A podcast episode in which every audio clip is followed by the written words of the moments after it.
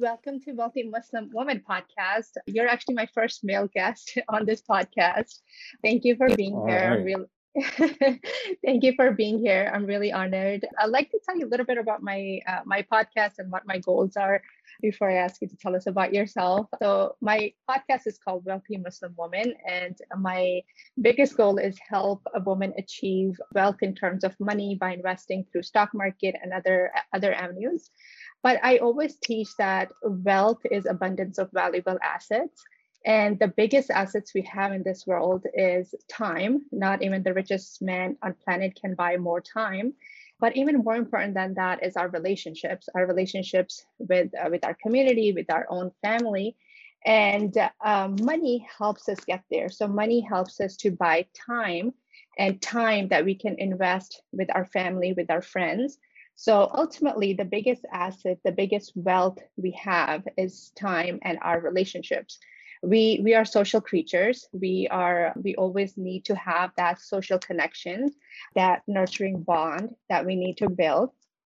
So that's that's how I came across your uh, your TikTok channel on you speak about marriages and building that relationship. So that that was the reason for the connection that wealth is our relationships that's the biggest asset we have so Saif, tell us about yourself what do you do and everything all right Bismillah, alhamdulillah, salatu wassalam ala rasulillah. First of all, I'd like to thank you for having me on your podcast. And I ask Allah subhanahu wa ta'ala to make this uh, benefit for everyone listening. Uh, my name is Saif Murad. I'm from Toronto, Canada. My wife is from Louisiana, United States. Alhamdulillah, we've been married for over seven years now, and we have Mashallah. two kids uh, a boy who is almost five and a daughter who is nine months. Mashallah. And I recently uh, graduated from the Islamic University of Medina. I finished my master's there in educational leadership, and I had done my bachelor's in Islamic law. So one of the things I was uh, really interested was in personal development and also looking at it from an Islamic angle. Uh, and this led me to, you know, to go into uh, leadership as a thesis topic. And uh, while I was doing this, you know, people would consult me in regards to different issues, you know, the, and marital issues but the questions were more like okay what's the ruling on this? And uh, is my right like this? You know so these kind of questions which i didn't feel was uh, was helpful for them and for their marriages. And people you know we get married we're excited we want to enjoy this level of fun and and you know this relationship with our spouse but many times you know people get married and they're not enjoying that which they had expected to enjoy. So this led me to kind of really dive into uh, life coaching, get certified in it, and looking at it from different angles, and also looking into marriage coaching. So I was able to do uh, extensive research in this field. I'm looking at it from a coaching standpoint, from a therapy standpoint, from books written by men, uh, books written by women. So uh, pretty much to get a complete picture of uh, you know mar- like marital relationships. I'm looking at from different angles, and then I also was doing an extensive research based on the Quran and Sunnah on these principles because all these principles we find within our religion to begin with. And to kind of learn that, okay, how can we apply it within our lives and within our marriages to enjoy that level of marriage that we initially had set up to go towards? And this led me to uh, create a program called the Beautiful Marriage Program, which is uh, based on spiritual development, and you can squeeze it in with life coaching and then also add in marriage coaching as well. So we're looking at it from a holistic perspective because many times a lot of uh, marriage programs they only focus on that one dimension. And you can learn all the skills you need, but if you're not growing on an individual level and on a spiritual level, what guarantee is there that we're actually going to go out and apply these principles within our marriage? Yeah, and I think it's really important to talk about these issues now, and especially coming from a male educate, uh, educated in both Islamic and Western perspective. I believe we, we are in kind of marriage crisis, especially in the West right now. I know the Western marriage, the divorce rate had been around 50% before. And I, the recent statistics I was looking at, um, I don't think we have an accurate number uh, because of the way the numbers are done, but there are scholars who are estimating that our numbers are actually getting above even that 50%.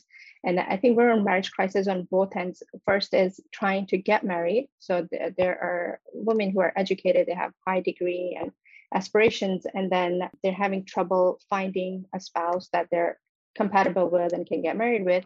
And then on the other hand, uh, the divorce rates are climbing. So any idea how we're getting here and what's happening and how can we fix this?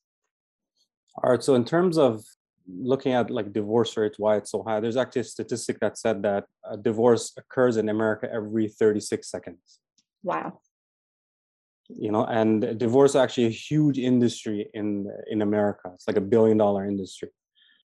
But to understand uh, how we got here, we have to kind of go back a little bit. You know, so within the Western context, uh, before marriage was more like uh, you know like two people get married, and the main reason is because so the man has somebody to take care of his needs, and the woman has somebody to protect her. You know, so anything additional, if you look at Maslow's hierarchy of needs, was a bonus. You know, the love and uh, self-expression; these things were bonuses, but they were not really what was uh, first sought out. Then, if you go to the 1920s within the West, it became more of a love marriage. In the context that it was still uh, what we would consider a traditional marriage. So the man was the primary earner, and the woman she would stay at home and look after the the, the needs of the home. But they chose this from a love perspective. So now you move up the ladder a little bit where it becomes okay. The primary reason we're getting married is to to experience that love together. Now you fast forward even more, and if you look at within the last 50 years, the biggest change that's happened in society is the role of women in society. Women have become educated, they are earning now, mashallah, tabarakallah, you know, uh, in some instances, they earn more than their male counterparts. Uh, so you have this uh, new age of women coming into society, coming into the workforce, and that's changed the marriage game as well from a Western perspective and also from a Muslim perspective as well. Because now she's not just looking for somebody to take care of her financially, because she can do that by herself.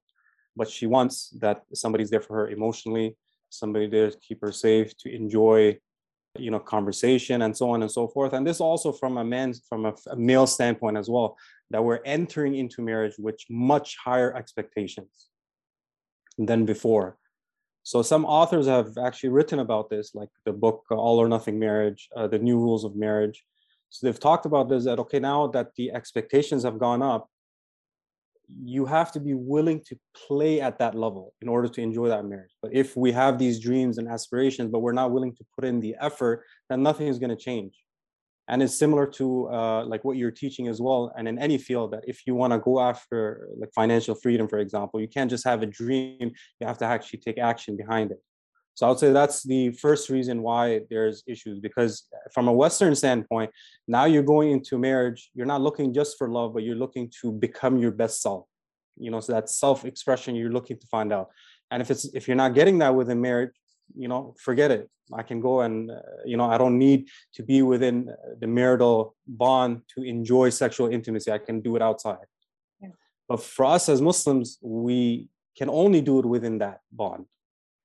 But we still have these uh, expectations but we're not willing to play at that level. The second thing i would say is we don't understand the different needs that our spouse has.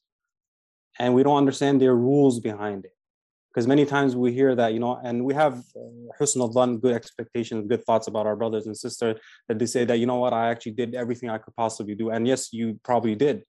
But the thing that is lacking is we didn't do what that person was expecting us to do. We're kind of just guessing through it and it wasn't because you know there's people receive love in different ways or their expectations are different and we're not meeting them according to their needs. Another thing is we're not meeting we're not applying Islamic principles within our religion, within our marriage.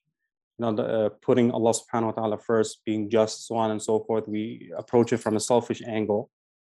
And we're not learning the skills because if we want to enjoy this kind of marriage, it requires a skill set. So we're not willing to learn that skill set and then on top of that, actually have the courage to go out and apply it in order to build that marriage. And if you look at from from a singles perspective, that it has become very, um, you know, it is a crisis as well that okay, they're unable to find spouses. But one thing that I would give like advice for for people who are single, who are trying to get married, is number one to become clear on what what you want. You know, to know that okay, this is what I'm looking for in a marriage. This is what I want. I'm clear on that, and you want to kind of be flexible on your non-negotiables or your yeah your non-negotiable need to be kind of less than be uh, flexible on the other areas. And number two is okay why do you want this? Like what kind of marriage do you want? What's your reason behind it? And the third is who do you need to become in order to enjoy that level of marriage? Because when we naturally take on that identity and become that kind of individual we're naturally going to attract a spouse of that caliber. But if we have all dreams and no action then we're not gonna and it has to be like a proactive approach you know so to get into proximity and not be afraid of getting rejected you know? That doesn't mean that we're not good enough. It just means that we just have to keep on knocking on doors and we have that reliance on allah subhanahu wa ta'ala that he is going to make it happen for us. Inshallah. It's interesting that you brought up these points that you know how the society has changed and how women are more career oriented now and and, be, and that all has you know complicated things. But i feel like islam that we had the teachings that we have was way advanced than even today's era right? Like the biggest example that we have is of prophet ﷺ and his marriage to Khadija anha when she she was the business owner and she had her own career. And uh, he uh, was employed by her. And then the loss of that companionship that's regarded as one of the biggest loss for the Prophet that when Khadija passed away, that they had such a beautiful friendship, the connection that they had together. She was his biggest supporter that that he had. So all those qualities that we are looking for now in this modern age we kind of see those in our Prophet and his life and with Khadija and even with Aisha, uh, who was also a strong uh, example in history. So I feel like we somehow lost it in between and we need to go back to the back to the time of the Prophet and go back and look at those times. Like we need to go back to the roots that we had actually instead of you know it's like a modern problem but it's kind of originated somewhere in between the example we have historically is we see everything that they had, like companionship, you know, strong female examples who were working. Uh, so now that these expectations have risen in the West, and it's uh, obviously even for us as Muslims as well, it doesn't mean anything. Just because women are going in the workplace doesn't mean anything because Allah subhanahu wa ta'ala from the get-go, He's already called us to play at a high level. And there's this one key verse that comes in the Quran where he says, وَعَاشِرُهُنَّ بِالْمَعْرُوفِ and live with them in goodness. And this goes for both people, for the husband towards his wife and wife towards her husband as well. And ma'ruf here goes back to, from the meanings of it, goes back to culture. So now that the culture of marriage has changed, that means we as Muslims need to step up as well and bring that, as long as it doesn't go against our Islamic principles right? So that's number one. And number two, it also goes back to the meaning of ihsan, which is to go beyond what is expected of you. So this becomes a non-issue when we play at that level because then you know we we want to enjoy that level. We have that companionship. And the Prophet ﷺ, his example is like universal. You take principles from his life in every area they're applicable. In every era, doesn't matter how merit shifts, that's like the source of what a beautiful marriage looks like to derive those principles and actually apply it within our own lives yeah. And why is marriage considered so important? So one reason, obviously, is procreation and uh, you know the, the raising the next generation. But there's a lot of emphasis on marriage in Islam, from the Quran, from Hadith. That's considered to complete your your deen what are the reasons why is it considered so important other than the next gen raising the next generation i guess so allah subhanahu wa ta'ala he's described marriage in the quran and we hear this verse all the time when we go to a, a wedding you know that for, from his signs وَمِنْ آيَاتِهِ أَنْ خَلَقَ لَكُم مِّنْ أَنفُسِكُمْ أَزْوَاجًا that from his signs is that he has created for you from yourselves spouses So in a way, we, he created us for one another to live with one another. Now, the reason behind it, and this is like the what marriage is supposed to be, so that you and we translate this as so that you may live with one another. But another meaning is so that you may find tranquility in one another. And also he's the one who's put that mercy compassion love between two people when they come together. So we notice that you know usually in the beginning of a marriage we witness this that you know that marriage we can't wait to go home to our spouse you know we find that comfort and allah put that love you know we're showing love we're being merciful and so on and so forth. And when we witness this we know that this is from allah subhanahu wa ta'ala. Now the thing is this is like the default state of a marriage where it always should be. You know allah designed marriage to be this. Now if there's something going wrong here that means there's a shaitani influence there. So we have to always be kind of mindful that okay, you know, if I'm not experiencing this level of marriage, what's going on here? You know, uh, where are the holes that I need to plug? And in order to stay at this level, it takes a proactive approach. Many times we get into this, you know, we know what we don't want, so we become reactive. That happens. But do we actually know what we want? What kind of emotions we want to experience? What kind of what kind of conversations we want to have you know what needs are we trying to meet. But this requires us to take a proactive approach to our marriage. And not only that but to become a source of tranquility to become merciful to become compassionate. The prophet ﷺ, he said in a hadith that uh, you know that knowledge is gained by learning. Uh, to be forbearing is by practicing forbearance you know. So if we take this principle you know we we bring tranquility by become a source of tranquility. We bring uh, we become compassionate by practicing it. We become merciful by practicing it and most important we become loving by showing love. You know and then for the second part where it comes to uh, where marriage is half your deen so this hadith, there's actually dispute between scholars in regards to its authenticity. Many scholars actually said that this is actually not authentic, but some of them have said that no, it is actually hadith, authentic, but the meaning is correct. And Imam Qurtubi, he gave the example that when a person gets married, they complete half their deen because the source of destruction is two, twofold. The first is through the person's tongue, you know, by backbiting, slandering, you know, using bad language, and so on and so forth. And the other source is through their sexual organs. So this is a source for destruction for this person. So when they get married, they close that door, where that aspect has been taken care of, and now they can focus on you know growing together and making sure that you know they don't uh, they're not backbiting and so on and so forth. So that's the concept of how it uh, covers half the deen. Okay. Beautiful. Um, how can we start to recognize when problems are arising? So I know you, uh, I think you trained in Gottman method as well. And for those who are not familiar, Dr. Gottman and his wife are these researchers that started back in the 70s. They've done decades of extensive, extensive research where they had set up labs that looked like apartments and had couples come and live there and they're videotaping them and observing basically everything that they're doing and they've come up with with extensive research on when things go wrong and how to fix them.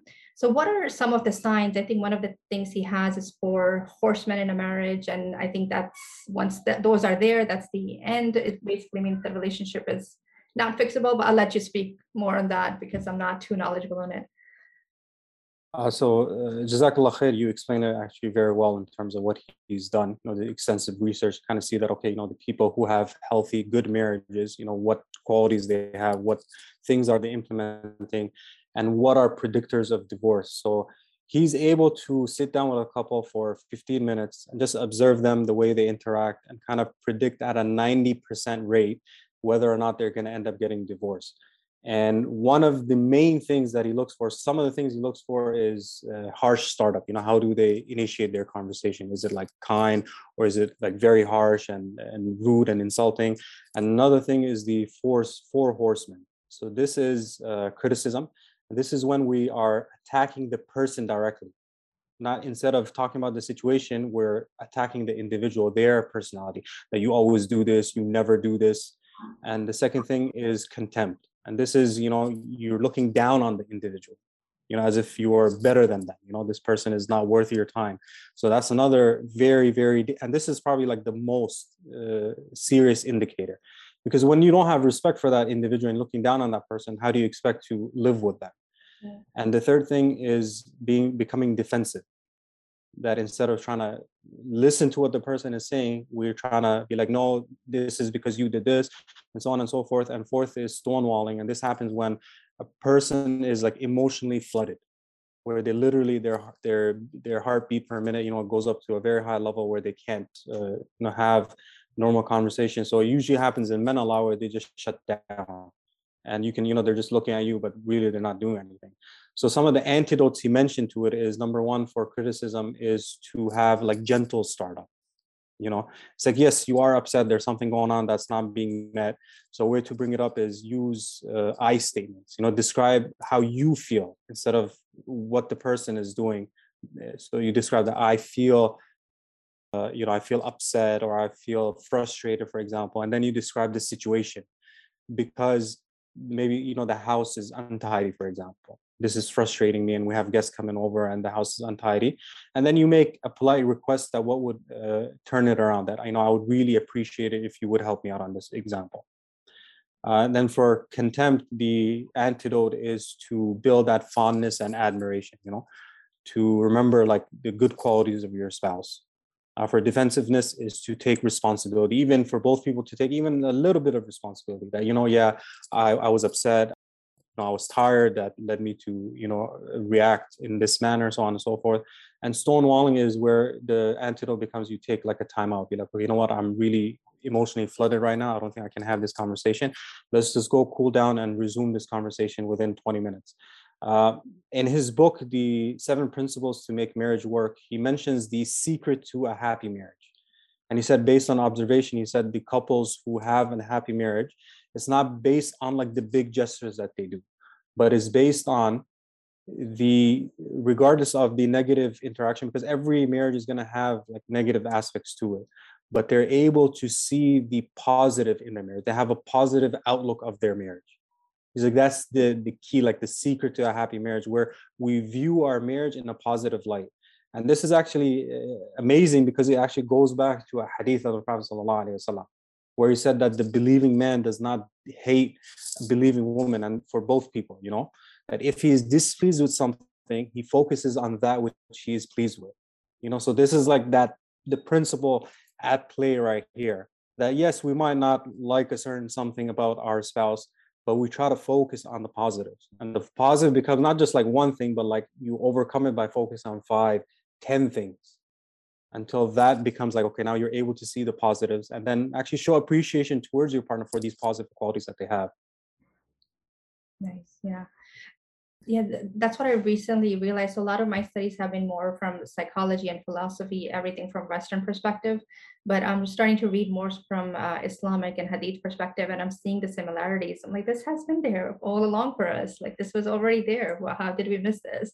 So it's just amazing to make those connections that the examples have been really present for us in our own history in our own community. Right. Yeah. So talking about for coming from islamic perspective how what is the role of a marriage? Once you enter marriage what is responsibilities as a wife as a husband? What are our rights? It's almost like entering a contract right? Like it's almost writing a business contract where we we sign a contract and we discuss the, the nikah the way it used to be at least is you discussed everything financial responsibilities other things so how do we enter and what should be our goals as as a couple uh, looking at our responsibilities and our rights on each other? So is marriage a contract? I would say yes and no at the same time. Okay. so allah subhanahu wa ta'ala he mentions you know uh, nikah or the marriage contract. He says he's telling you know that the women have taken from you very strong covenant you know this word is not used for uh, another contract except for marriage and another contract that he took with the prophets. So it, it shows the seriousness of what it is. That a person cannot just go into it like you know i'm just gonna try it out and see if it works out or not. No no it's like if you're going into it you're going to its seriousness and allah subhanahu wa ta'ala has placed these rights and responsibilities so that marriage is functional you know that and but the thing is those rights and responsibilities is like the bare minimum that people should be playing at. You know that make sure that it's functional. And from the rights he's given is that the husband is responsible for the financial aspect of the marriage, you know, in terms of taking care of his wife financially, that she has a place to live, she's fed, she's clothed, you know, she's uh, safe, and so on and so forth. Uh, from the rights of the the the husband over his wife is that you know she is she should listen to him in that which is which is good in terms of what the marriage is and obviously doesn't go in disobedience towards Allah subhanahu wa ta'ala. They both have right, you know, towards intimacy. Uh, they both have a right to, you know, to live with one another in goodness. Uh, one of the problems, and this is my personal view on it, that you know we focus a lot on like fiqh of marriage. You know what it takes to okay, the nikah was the conditions, okay, then the the marriage, what's the rights of the wife, what's the rights of the husband, then okay divorce what's the conditions on and so forth and stuff. But there's an actual an art of marriage that we're missing. You know and this comes from the verse that we spoke about earlier you know that to live with one another in goodness and when you see that you know people are bringing out this is my right this is my right this is my right this is my right so on and so forth you already know that the marriage is on like thin ice. Because the foundation of a marriage is actually built on love and compassion and tranquility and mercy you know to to go beyond what's expected from you. But when you see that okay the rights are being you know brought in and they're used as a weapon and stuff there's there's something going wrong and it's probably going on for a long time and you know when we focus on these kind of things we're missing like a big aspect which is like the mannerisms that allah has called us to play not only within our marriage but also like within relationships and stuff and if you look at like four hadith, one of the scholars he mentioned that I looked at all the hadith regarding mannerisms, and I found that they all go back to four hadith. And now, for everyone who's listening, and for myself first and foremost, that if we were to apply this within our marriage, how would our marriage look? The first is the Prophet ﷺ, a man came to him and he, and he asked him that, you know, give me advice. And he told him, don't get angry. And he said, you know, he repeated, he said, give me advice. He said it three times, don't get angry, don't get angry. So this shows emotional mastery you know that we're in control of our emotions it's not that we don't feel the emotion but we don't act on it in a negative light we're able to understand what we're feeling but then we channel it in a positive way the second thing is that uh, the one who believes in allah on the last day let them speak good or remain silent right so directly from iman he's saying the one who believes in allah on the last day now he says the first thing let them speak good so speaking is the first thing silence is not the first thing Mm. So this requires a level of skill and learning. Okay, what does it mean to speak good? Right, choosing good words, also the tone that we use, even sometimes looking at that time. Is this a good time to have this conversation? So the first thing is to speak good, and if we're unable to, then remain silent. So it doesn't go into something that's unnecessary. The third hadith is from the goodness of the Islam or the deen of a person is for them to leave off that which does not concern them you know so instead of focusing on like gossip and what these people's problem is you know focus within our own marriage what's going to enhance our quality of relationship you know my responsibilities my relationship with allah subhanahu wa ta'ala uh, leave off you know like things that are not of benefit as well so this shows that a person is always progressing and growing and finally the last hadith is that none of you truly believes until they love for them their brother or sister that which they love for themselves right? So if you put in the marriage context, uh, we'll just switch it off to to love for your spouse that which you love for yourself, but in the way that they want it.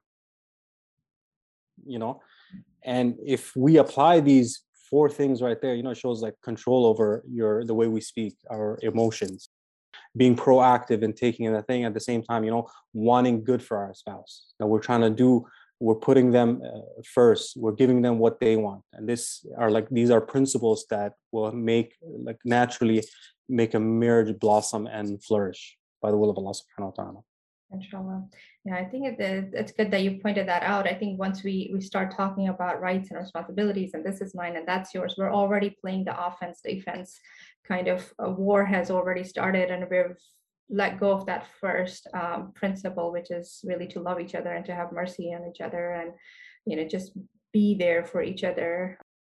And that, that's a really good way to look at uh, marriage in general.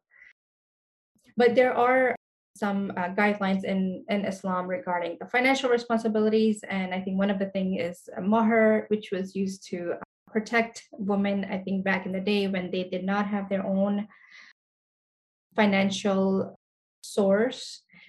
Can you talk a little bit about that? What what is it? And I think there's two type. One is something due when you get married, and then another one when you get divorced. Uh, so mahr is something that Allah subhanahu wa ta'ala has legislated for the woman, you know, uh, for to honor her, to show the seriousness behind the commitment.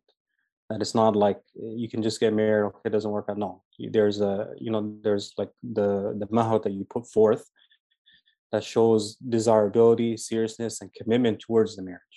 Now, mahr uh, what has become usually in in like Arab culture, you find this where they have the muqaddam, which is what you give up front, and muakhar. But in Desi culture, we we might not have this per se.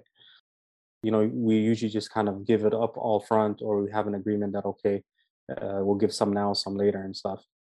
So it all it actually goes back to the couple that how they decide to happen that mm. you know do you want it all up front do you want it after a year? Do you want it uh, so usually what now this muqaddam muakhar is the muakhar they usually stipulated for to be at the time if they were to separate. Okay. So if they were to separate then they would uh, the wife would get x amount. And usually they stipulate like quite a large amount to be muakhar you know so that uh, like people don't take marriage as a joke where or they don't take divorce as a joke where you know just because you're upset you kind of just throw it out there. Uh, so this is uh, like the concept but it, it's not necessary that has to be that way. We can agree to be all upfront or can be delayed a little bit or what the practice has become now is that there's uh, like a like a, an amount up front and then there's a muakhar which is usually at the time of death or time of uh, of of if they separate. And this becomes like a debt that the, that the husband has to pay you know unless the wife from the goodness of our heart she decides to kind of let it go. So now when you get married you also have the the contract aspect. And within this you can have like conditions in place as long as it doesn't go against the principles uh, of allah subhanahu wa ta'ala that you can't make something that's haram halal you know? So within this like for example if a if a woman she wants to you know pursue her career or business and so on and so forth she stipulates that you know like i'm gonna be continuing in that and if the husband you know they agree to this you know this is like a condition that he has to he cannot break per se. And even at the same time say uh, like you know like a modern age couple where both people are working you know they want to share in the expense of the home the husband can you know request that. And if they agree and they put it in then then they meet that condition. Because the prophet ﷺ said that al-mu'minuna ala shurutihim that the believers are upon the conditions that they place. And the most uh, important of conditions to be met for contracts to be fulfilled is that which allowed this uh, sexual intimacy that once was haram, now it's halal. So those are like very important conditions for both people to meet. Yeah, and it's okay. And even uh, like even say they did it stipulated, they can always have a discussion and agree and come to like you know that okay what's uh, beneficial towards marriage and as long as there's like an agreement but like the husband can never force like her his wife to you know to take up that responsibility because that's responsibility is that Allah gave to the man to take care if out of the goodness she decides because okay things are tough and maybe you know like new york city for example is an expensive city uh, los angeles uh, washington toronto these are expensive cities to live in. Sometimes like one income is not sufficient so from the goodness of her heart if she decides to help out she's rewarded for it. You know it's like an act of sadaqah and at the same time taking care of uh, like her that you know that marital relationship. So so she gets double the reward. But once again like like a man never force his wife that look you need to go and work or you need to give me this much of your money. She does that from the goodness of her heart then that's that's uh, fine inshallah and there's nothing degrading about you know a woman providing for her family and helping her husband out. I think that's another concept that has come out is when a woman earns her husband it's it's kind of looked negative especially in a desi culture like and, and men can feel they have low self-esteem or issues with that because their wife is earning more or trying to help out but again, we see the biggest example of the Prophet working for his wife, and he didn't consider it as negative uh, aspect you know, in his life. Yeah, absolutely. See, this is a non-issue, but it becomes an issue if there's an insecurity from the man Yeah. So as because the role of uh, a woman has changed in society and stuff, you know, so the man feels that okay, you know, once upon a time he was only expected to take care of the financial responsibility, and uh, anything else than that was was not his. That's not me. Don't do it. You know. But now, if he's insecure, then it becomes a problem. Yeah. You know, that's why it's very important that we always are growing spiritually and individual as well. So because you have so much more to offer in a relationship, you know, like she's not okay she out earns you what's the big deal? You can commit to different make her feel valued appreciated understood heard you know make her feel like uh, like the queen that she is. And at the same time you know she reciprocates as well. So it's a non-issue unless there's an insecurity. Right. then it becomes it can become like a problem so but as long as like both people they are growing spiritually individually within their marriage and stuff and you know some of the wives of the sahaba radiallahu anhum they had money and they would spend on their husbands who were poor who were unable to you know to, to take care of their families and stuff. So it's not at all degrading per se. It's actually a lot of uh, reward for the woman per se. But the man has to also be understanding that look don't have these insecurities and stuff. You know this is allah subhanahu wa ta'ala decreed this to be like this you know. So do the other things that you can do for your family as well. And um, marriage is highly encouraged and it's a beautiful relationship and really encourage in islam to create that and have that bond but at the same time islam allowed um, divorce. And i think it's one of the only religions that uh, allowed women to divorce a man and ask for um, ask for divorce and actually go to a imam and be able to uh, get a divorce as well so a little bit talk about that like what would be the conditions um, for divorce you know how how much should a couple try and when is it you know this is the end and we should go our separate ways? So in uh, in regards to divorce it is permissible but it is something that allah subhanahu wa ta'ala he dislikes you know but at the end of the day it's still permissible. And this is something that shaitan actually loves because the thing that makes him the happiest is when he splits up families now just because somebody uh, gets divorced doesn't mean that there's anything wrong with them you know that doesn't mean they're broken or they need healing or they need to be fixed in uh, or some way you know sometimes it doesn't work out but when do you actually consider consider when you've literally exhausted every option so you've tried your best, you've grown, you learned the skills that it takes to create a happy marriage. Uh, you've gone out, you've applied it, you know, okay, didn't work. You went to coaching, for example, or therapy, or even got a mediator involved in stuff. And the thing is, when you grow and you grow on a spiritual level, on an individual level, you know, you're in a good place. Because if people are not uh, growing, and then these the the realm of divorce is a nasty field. You know, when there's when there's fights going on back and forth and so on and so forth it becomes messy. But when a person knows, like, okay, what they're looking after, they're playing at the high level for the sake of Allah subhanahu wa ta'ala, and it doesn't work out because they realize that, hey, look, you know what? My spouse is not willing to change, they're not willing to step up, they're not willing to do anything, they just want to be selfish, so on and so forth. Then now when a person when they leave the marriage, they leave on good terms. You know, because a lot of people they stay in an unhealthy marriage because there's a fear, you know, that if I were to separate, I'm not going to have somebody take care of me. I'm not going to be loved, or that means I'm broken, and so on and so forth. But Allah subhanahu wa ta'ala in the Quran,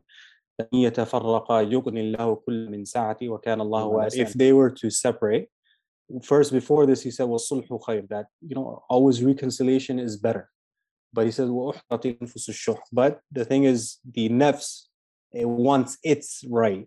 You know, it doesn't want to give the other person their haq, but it wants its right. But now if they decide that, okay, we're going to go our separate ways, Allah subhanahu wa ta'ala will enrich them and he's wasi, abundant, you know. So there's no short, uh, there's no shortage of uh, wealth or abundance out there with Allah subhanahu wa ta'ala. So it should never be an excuse where we this situation turns into a very nasty thing. If you look at like Islamic principles, right, I'll mention a verse that the level that Allah subhanahu wa ta'ala is calling us to play at. So he says in the Quran, وإن طلقتموهن من قبل أن تمسوهن وقدتم لهن فريضة فنصف ما فرضتم إلا أن يعفون أو يعفو الذي بيده عقدة النكاح.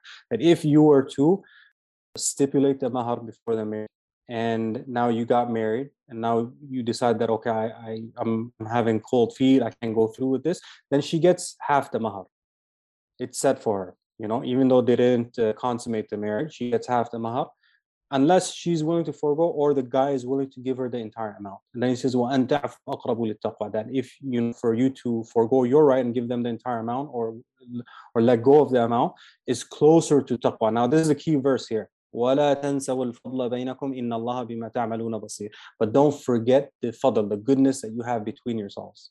Because Allah subhanahu wa ta'ala, He's he sees everything. Now look at it, let's look at it in context actually. You know, two people, they they like each other, families get together, they invest this money. Let's say it's a medium-sized marriage, you know. They get together, they everyone eats, they have fun, so on and so forth. They go back to the hotel room, and one of them has cold feet you know so you can imagine the the emotions behind it right but mm-hmm. allah subhanahu wa ta'ala is still calling them tell them to overlook and forgive and don't forget the goodness between you. The question is okay what goodness? They just got married. How much goodness have they built you know? So yeah. what about those marriages that have like five years six years 15 years? You know all that good don't forget it just because things are in a rough patch at this time you know? And the key comes here that don't forget that and that know that allah subhanahu wa ta'ala is overlooking you. We unfortunately when we study marriage we look at this thing what happens when uh, you stipulate the mahar and then you don't consummate the marriage and you get divorced right we look at from that aspect but the key is this the end part of it don't forget the goodness remember the good times that know that allah subhanahu wa ta'ala is looking at you that he's going to take you into account. And the next ayah comes, حافظوا على الصلوات والصلاة الوسطى وقوموا لله قانتين, that be mindful and guard your prayers and the middle prayer and be stand up obedient towards Allah. The sequence of verses that came before this is all related to uh, to marriage, to divorce, to breastfeeding, uh, to taking care of a child, you know, when the care of separation happens. So the, one of the wisdoms behind it, uh, Sheikh Tantawi he mentions, is because in the realm of divorce, it can get very nasty. You know, people their lower self gets the better of them, which leads them to do things that they can regret. But Allah says, you know, hafidu ala salawat. He puts this in there to tell them that if you guard this, you guard your relationship with Allah Subhanahu wa Taala, you'll always be at, you know, you'll always play at the right level and Tony Robbins, even he mentioned this. He said that, like, you know, if you want to separate, fine, but you don't separate until you've tried your best to light your partner up on every sphere. You know, all their needs, you've tried your best to up at like a nine, 10 or higher. And if it doesn't work, you know, you're two different people, you have two different visions. At the end of the day, you still leave on good terms. And you don't leave as somebody who thinks they're not good enough or they're broken because statistically, it's known that if a person divorces, you know, they're more likely to get divorced again but when you grow spiritually individually you take care of all these things you're in control of your emotions so on and so forth you'll find now another partner that's more suitable for you yeah, yeah. So divorce has become a huge industry uh, especially in the us it's over a 50 billion dollar industry where literally a wife and a husband go on war with each other to see who gets more alimony who gets more child support. And many times they actually end up both end up going into debt paying the lawyers and the court and the accountants and all these other people. They're paying them so much money that they lose everything that they already had are there any specific guidelines in Islam? It would um, now we have women who are high earners as well in the U.S. and there are many friends who are ending up paying high amounts of child support to the father or ending up paying alimony to their ex-husband are there any guidelines in islam like would that be allowed should a woman be after after get a, they get a divorce should a woman be responsible for paying alimony child support or how much would the husband be responsible for the kids and for the ex-wife so in islam uh, when you look at divorce, you have two aspects. You know, you have from the, the position of the husband when he initiates divorce is called talaq. And if the woman initiates it, she wants out of it, this is called khula, where she's seeking the annulment of the marriage pretty much. So in both cases, the responsibility of the the the children is always on the husband. He is financially responsible for taking care of them, that they have a place to live, that they have you know whatever their schooling the clothing food all all that. So that goes back to the husband and that's his responsibility. So it would be like not correct to like go to court and then force your wife to you know make these payments because she, she earns more than the husband. So islamically the responsibility allah subhanahu wa ta'ala has given to the husband to take care of his kids not to provide for the the wife you know that's because she's not his wife anymore. Unless she's uh, like breastfeeding then he you know he provides her like you could say salary or like a fee for doing that. But and if she's in charge of the kids then obviously she lives with the kids and so on and so forth and that falls under him.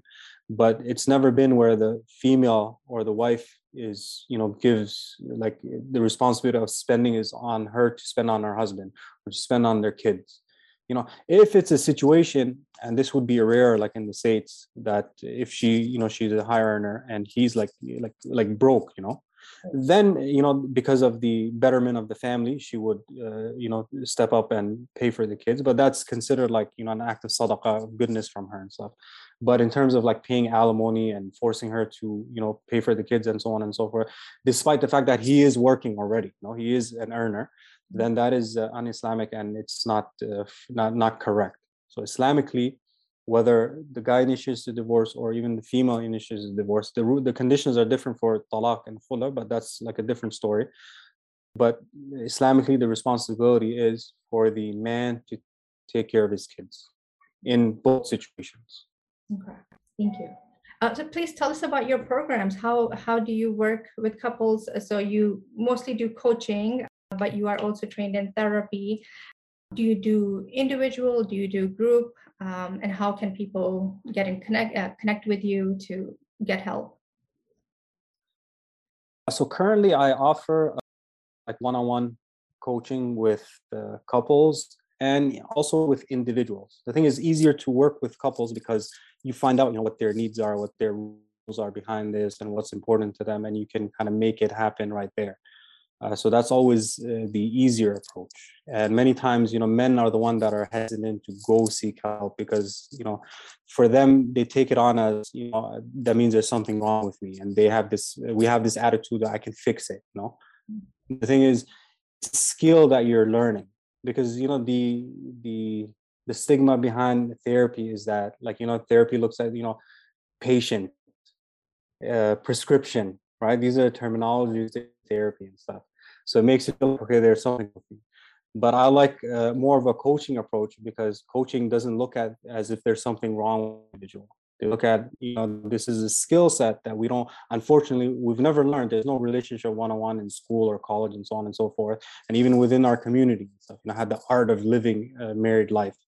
So this is a skill set that we're trying to learn and we're trying to implement in order to create that marriage that we first sought out to experience in the first place. Uh, so currently, uh, that's what I'm offering. Uh, we are working on launching a group coaching program as well to make it more accessible to people, and then also to develop a seminar where we can offer to different communities yeah. so that it can become accessible to people, inshallah, within uh, the Can- Canada and America, so on and so forth you can go to my website saifmurad.com you get more information there. If you want to contact me directly you can uh, the best way is i'm on multiple social networks like tiktok and instagram. On tiktok is sometimes the messages don't come through or i'm unable to respond to them. So the best way if you need to get a hold of me directly is through instagram. And my hand is uh, saif s-a-i-f abu adam a-b-u-a-d-a-m or send me an email at saif at saifmurad.com. Thank you. Any last words of wisdom for couples to stay together and try to make it work and anything related? Uh, one thing I would say is like, you know, like for yourself as an individual who's teaching people, you know, how to achieve financial freedom and to step up and, and, you know, to become better, you know, the question I'm going to ask is, you know, what does it take to be the best? Yeah. You know, like what kind of effort needs to be there in order to be the best? Number one, like the mindset that comes into it.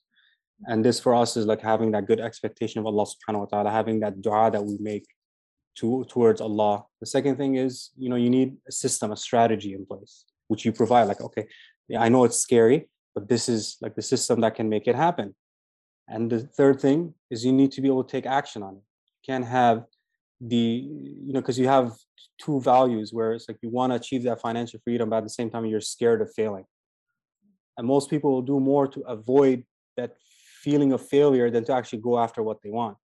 But if we actually want to go after those dreams, we have to be willing to take action and smart action, not like, uh, you know, random action and the fourth thing is to kind of learn and uh, from if you know if things don't go okay how can i readjust my strategy so on and so forth.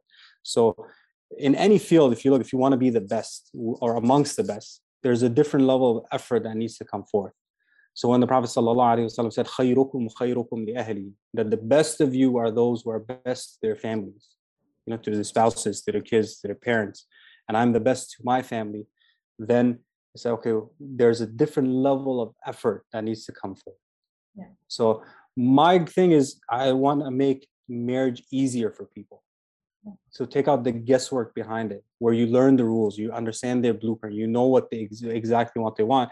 Now we just have to build the courage to actually go out and give them what they want. So in a sense, we make it, uh, we're making it easier for them to feel all those things that they wanted to feel in the first place. So, and there's two principles actually in place that need to be there. Number one is that Allah subhanahu wa ta'ala does not change the state of the people unless they change that, was, that which is within themselves, you know. So if both people are willing to change and grow, and the second thing is if they want that reconciliation, then Allah is the one who's going to make it happen. You know, I look at myself as a facilitator, an instrument to make these things, but Allah subhanahu wa ta'ala at the end of the day, He is the one who's going to do it. So if people actually want to change, they want to improve, so on and so forth, you can always turn a marriage around by the will of Allah subhanahu wa ta'ala. Inshallah. Thank you so much for your time again. And I love this conversation and I love your TikTok channel. I'm always like getting a lot of wisdom from there as well. So thank you again. My pleasure. Jazakallah khair. Uh, I really appreciate you having me on your podcast. I hope it was beneficial. Yes, thank you. Take care.